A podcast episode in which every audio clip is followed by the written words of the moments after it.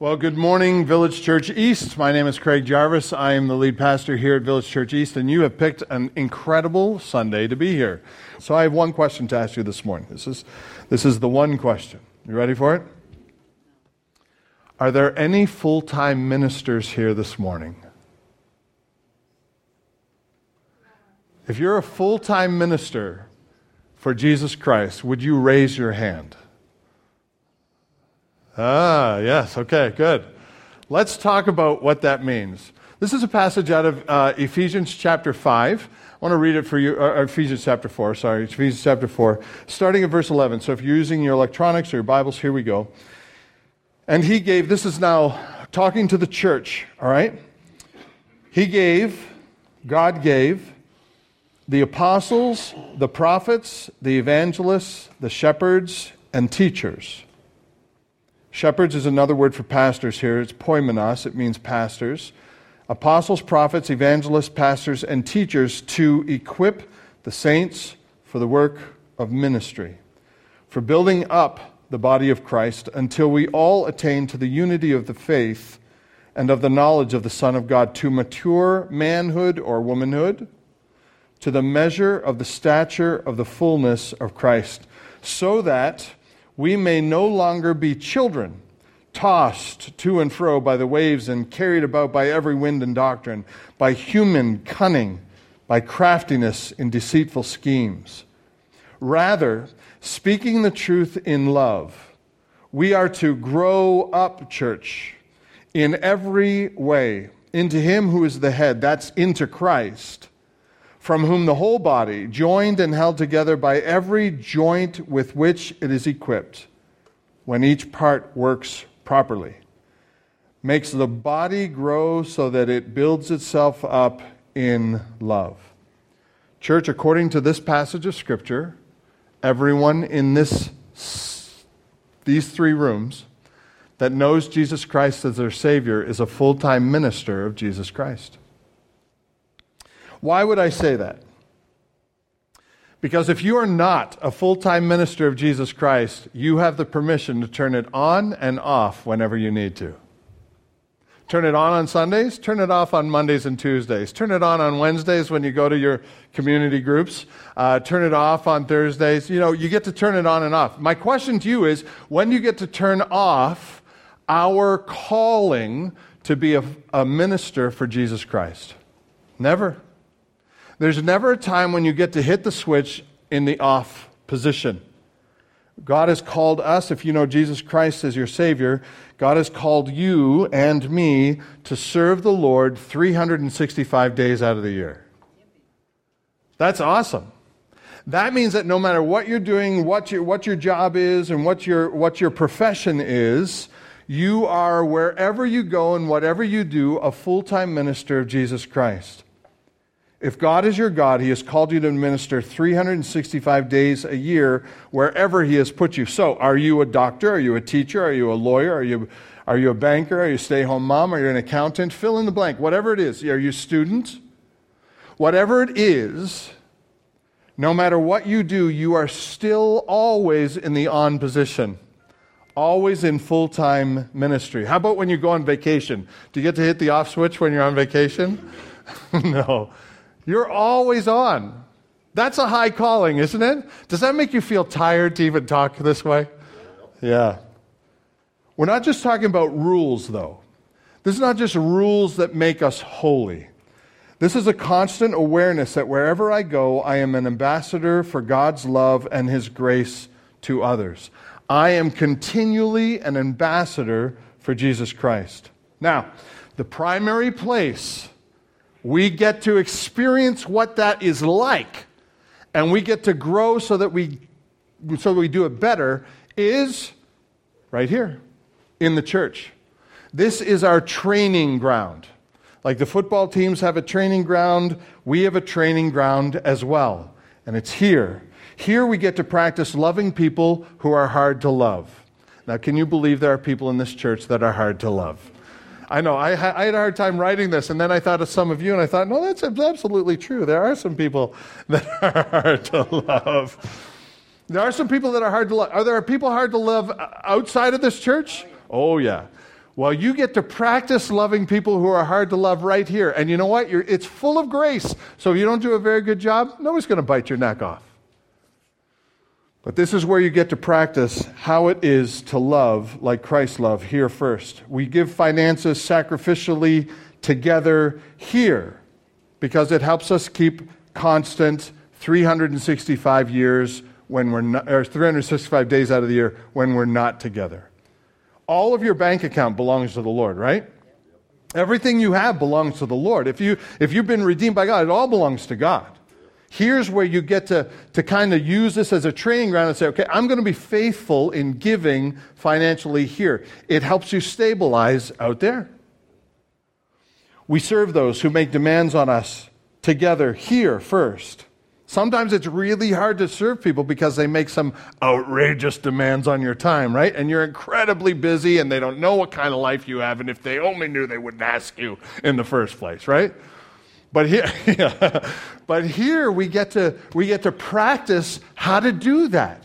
We get to practice how to serve somebody that keeps making demands on us. And sometimes it might require having a difficult conversation, saying, I, I, I can't do that. I got, and so we, we might have to make boundaries. But, but that all happens here. Why? So that when we get out there, when we get out into the world, 365 days out there, minus 52, whatever it is, uh, math is not my strong point, then we have an easier time doing it. We don't know how to use our gifts that God has given to us. Or we don't know how to best use them and how to practice using them 365 days a year. So you know where you get to try out your gifts and figure out what you're good at? Right here. We'll give you lots of stuff to do. And if you don't work so well at one thing, no one's going to judge you. We're just going to say, no, you don't work so well there. Let's put you over here. And you're going to go, thank you, it was killing me. And we're going to go, we see, we see that it was. We're glad. And maybe during the season of your life, you can only do something small. Maybe, maybe during the season of your life, you can pitch in a little bit more. Maybe during the season of life, you can stretch a little bit, try something new. This is your opportunity to do that right here in the church. This church becomes a developmental staging ground for how, who God is making us into 365 days a year. That's why in verse 11 it starts off by saying, He gave some apostles and prophets and evangelists and shepherds, pastors, and teachers. Do you know why some are chosen to be shepherds or elders and teachers, pastors, and apostles and prophets of the Old Testament? Do you know why God has given us all these people God has given you all these people, by the way. Your life is full of these kinds of people. It's been at different times of your life. And, and if you don't have any, uh, uh, any shepherds and teachers in your life, you've got the Bible full of evangelists, prophets, and apostles. You've got all of these, this background constantly that can speak into your life. Do you know why God did that? He did that so that you would have somebody whose special task it was to help you grow. That's a wonderful blessing of God. God has gifted some people in these ways so that they can speak into your life, minister to you, help you, let you lean on them, carry you sometimes, so that you can grow deeper and stronger up in the Lord. All these folks, whether they're in the Bible or standing right in front of you, all of these folks are given to you so that you can grow deeper and you can grow taller in your faith. That's why the Lord says, some, some uh, translation says, He gave some to be apostles, some to be prophets, some to be evangelists, some to be pro- pastors, some to be teachers. And He tells us immediately why. Verse 12. Would you read that orange section? This is why you have apostles, prophets, evangelists, teachers, and pastors, so that you can be equipped, the saints, for the work of the ministry. So that, so that you can be equipped as a saint for the work of the ministry. All of these amazing men and women in your life are given there to help equip you to do the work of the ministry. Who's a saint here this morning? Don't raise your hand. Because the person next to you might go, mm, mm, mm, mm, no. Saints are anyone who've been redeemed by Jesus Christ. So if you've been redeemed by Jesus Christ, if, you, if the blood of Christ has covered your sins, you are a saint of God. I know it's amazing. So, This verse says, All the saints are to be equipped for the work of the ministry by all these people. Notice also where it says, Until we, verse 13, until we all attain to the unity of the faith. I love that. All God's people are prepared for the works of, of service. All God's people are built up as a part of the body. All God's people are meant to become mature. All God's people are to be reaching a unified faith in Jesus Christ. Now, for some of us, we prefer this. Uh, this is a little dated, but hopefully you'll like this slide. I know. Doesn't the bottom guy look a lot like me? Ted Danson, yeah. Cheers was known because it was a place where you could go and everybody knows your name. Do you know what that phrase encapsulates? It encapsulates the epitome of not having to try. It encapsulates the idea of being absolutely comfortable, where you walk into the room and Norm sits at a stool and he, the, the bartender knows what kind of drink he wants, knows how long he's going to stay. Everybody who walks into the bar knows him. They call him by their name. Everybody knows your name. And you don't have to do anything. This is the opposite of the church. The church is a place where everybody knows your name, but the per- church is a place where you will be stretched and you will be molded into, into sometimes an uncomfortable position. If I'm to grow, I must be willing to be stretched to attain maturity to the measure of the stature of Christ. Uh, any one of you ever experienced growing pains before? Growing pains are, are, are called growing pains because they're painful as you grow. All right. Yeah, it's a little, little, little kindergarten here this morning, isn't it? Growing pains. Well, when you are growing in the Lord, you will experience some discomfort. You'll have to rise to the occasion of trying something you may not want to try. You may have to rise to the occasion of serving somebody you may not like so much. When you grow in your faith, here is a training ground where that happens in the church. Sometimes you'll be put into an uncomfortable position. You don't get to park on a stool in a bar and let life happen. I wanted to grow up into a successful CEO when I was younger.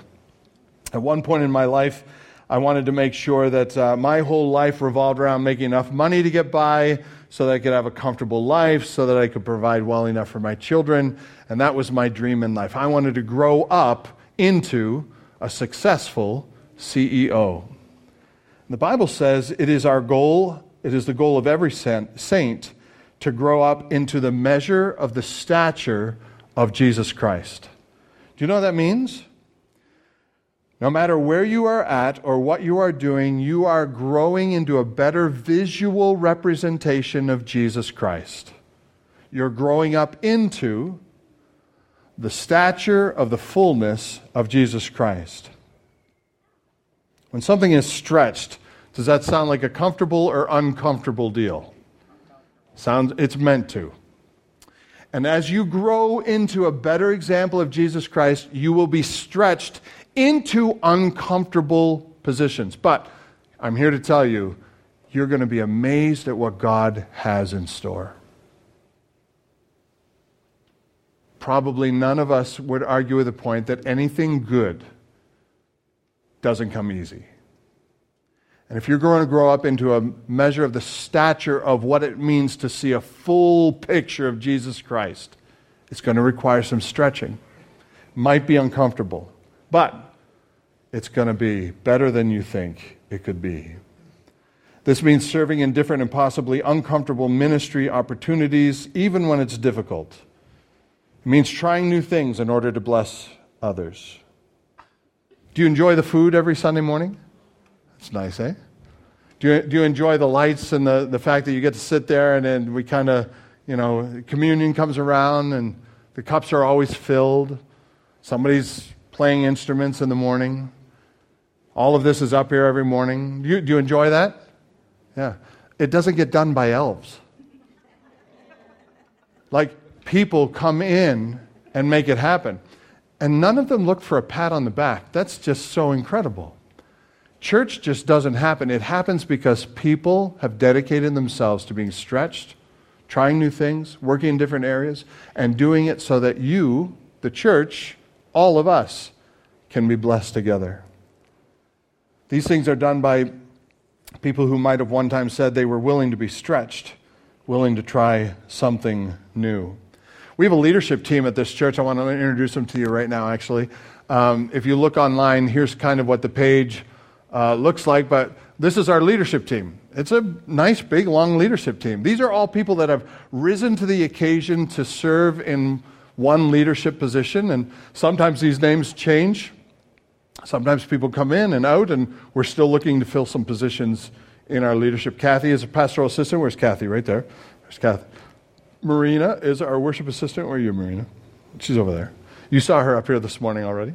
Megan Patterson is with communications. There's Megan in the back, punching the machines in the back. John, Megan has beautiful children.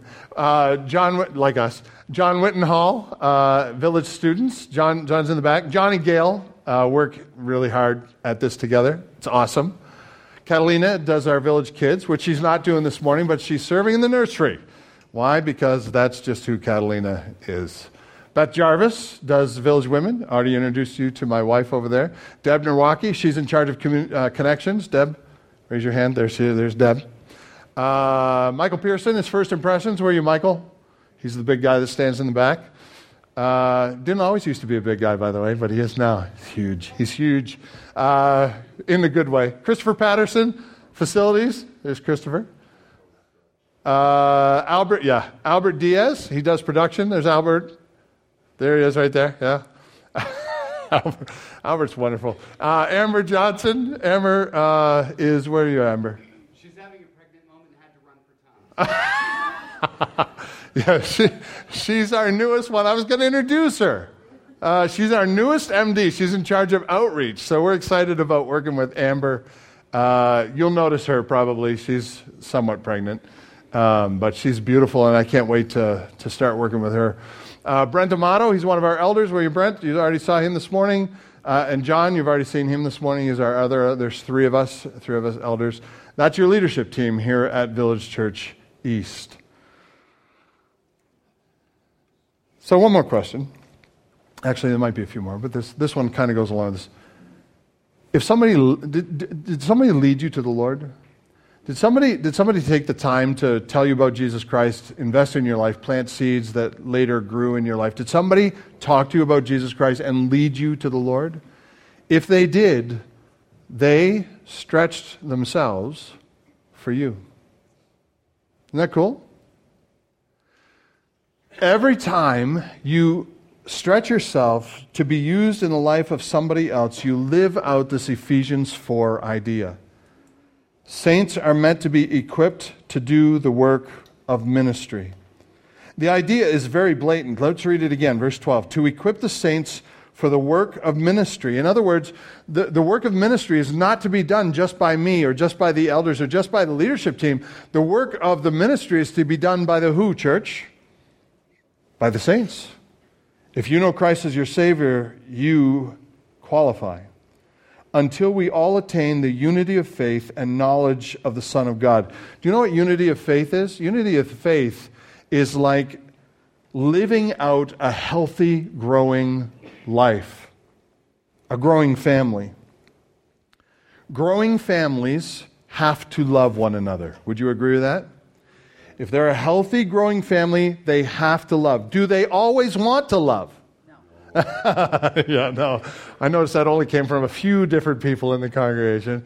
You may not always feel like you want to love, but you do love, and that's what makes your family at least have a chance to be healthy and strong. Healthy families learn to love each other. The church is a staging ground for finding out how to build your heart to love others by serving others. So find out what you do well and do it. Here's four ideas on how you could do that. You want to find your niche in ministry? Be available. That's really the first and biggest one, I think. There is a moment when you will be called on to participate in the work of ministry. Be available. Are you available if I should come and ask you to do something at East today. Be available. Number two, be willing. When the call comes, it's easier to say others should answer the call. That's easy. Like, I'm too busy. Raise your hand if you're not busy. Okay. So we're all busy, all right? So the uh, be willing means that your life, you understand, is not too busy to take on a ministry for the Lord Jesus Christ. Uh, you may have a lot of kids, your life may be hectic. Uh, there's always, listen, the call always goes out to excuse filled people. There's nobody that does not have an excuse. Everybody has an excuse. The question is will you be available and will you be willing to use your skill for God's glory? Number three, be humble. Be humble comes in here because you might be saying, Craig, you have no idea what my life is like. Well, now is your chance to be humble uh, because you may be thinking to yourself, Craig, I don't even know if I can do anything around here. You know what? That is a great attitude to have. Hang on to that attitude. Because the best servants I've ever met are people with that kind of an attitude. I don't know if I can really do this. The people that make me nervous are people that come up to me and go, I need to do this, and you need to sign me up right now. They make me nervous because it seems like they have an agenda. But if your attitude is, I just don't know if I can do this, you are prime. Prime to do service for the Lord. Stay humble. Number four, be excited. Listen, God has given us a very special moment in our lives right now. In my life, things have come and gone quickly, sometimes too quickly. And too many times I miss the joy in the journey because I'm looking for the next step to come. I know whatever I'm doing now leads to this over here, which leads to this over here. And so I travel through life always looking for what comes next, and I miss the joy in the journey. And sometimes I look back in my life and I go, oh, I miss the enjoyment there. This happens with my kids all the time. I dropped my second oldest off to college, and I'm thinking to myself, I have missed being the kind of dad I should have been to Hannah. There's so many things we should have done. There's so many things we have left to do. I didn't do everything that I needed, and I'm thinking to myself, this is the, this is the kind of mindset I have, and I don't know about you, but I have this mindset that uh, you know, the goal is to grow her up and get her off to college and make sure she has a, a life that, that serves the Lord and pleases the Lord. But I miss the journey so many times. We had a church in Georgia. When I was in college, I did this, um, this church with a friend of mine, and we went into this, this dilapidated building. And I know that's not even a word. It was, it was just it was a building that was just, it was smelly, it was gross. I got every friend that I could get at college to come out with me. I said, I'll buy you lunch if you come out and you help me clean. And so we went out to this church and we painted and we cleaned the carpets and we cleaned the pews and everything. It was a church building that was falling apart in a community that didn't have a church. And so then we started knocking on doors, and it was a lot of work we go down there every Saturday and knock on doors, and people were nice, you know, and they're in the South, but not a lot of, not a lot of fruit out of it. And we did church every Sunday. And sometimes it seemed like, oh, I got my, I got my college work to do, but I want to sink my teeth into this church. We want to make an impact in the community in Georgia. Sometimes we would have nobody show up at church. Sometimes we would open the doors and we'd wait for the throngs to come in because I was preaching, and there would be nobody there. Just all the people that would help us do church. So we would say, okay, you know what we're going to do today? Everybody get in our cars. We're going to go up to the mountains and we're going to sit by a lake and we're going to have church by a lake. And in my mind, that was a, a losing proposition because we didn't fill the building. But now that I'm looking back in my life, those were some of the most amazing worship times I've ever had. And, and it's almost like I skipped so quickly through it, I didn't enjoy the journey. Village Church East is a moment in time that we should all take full advantage of. This is a healthy congregation. We actually love each other. Most of us do. We work together well. We love the community. We got a solid vision. We're excited about what the Lord is growing us into. We just heard this morning, you know, we, we got some challenges financially, and I didn't see anybody walk out the back door. That's a win. There's so, so many blessings that we have right now. And this is me as your pastor telling you as a church, I have done this, don't do this. Take advantage of the journey. This could be a time when you look back 10, 20, 30 years from now and think to yourself, that was fun.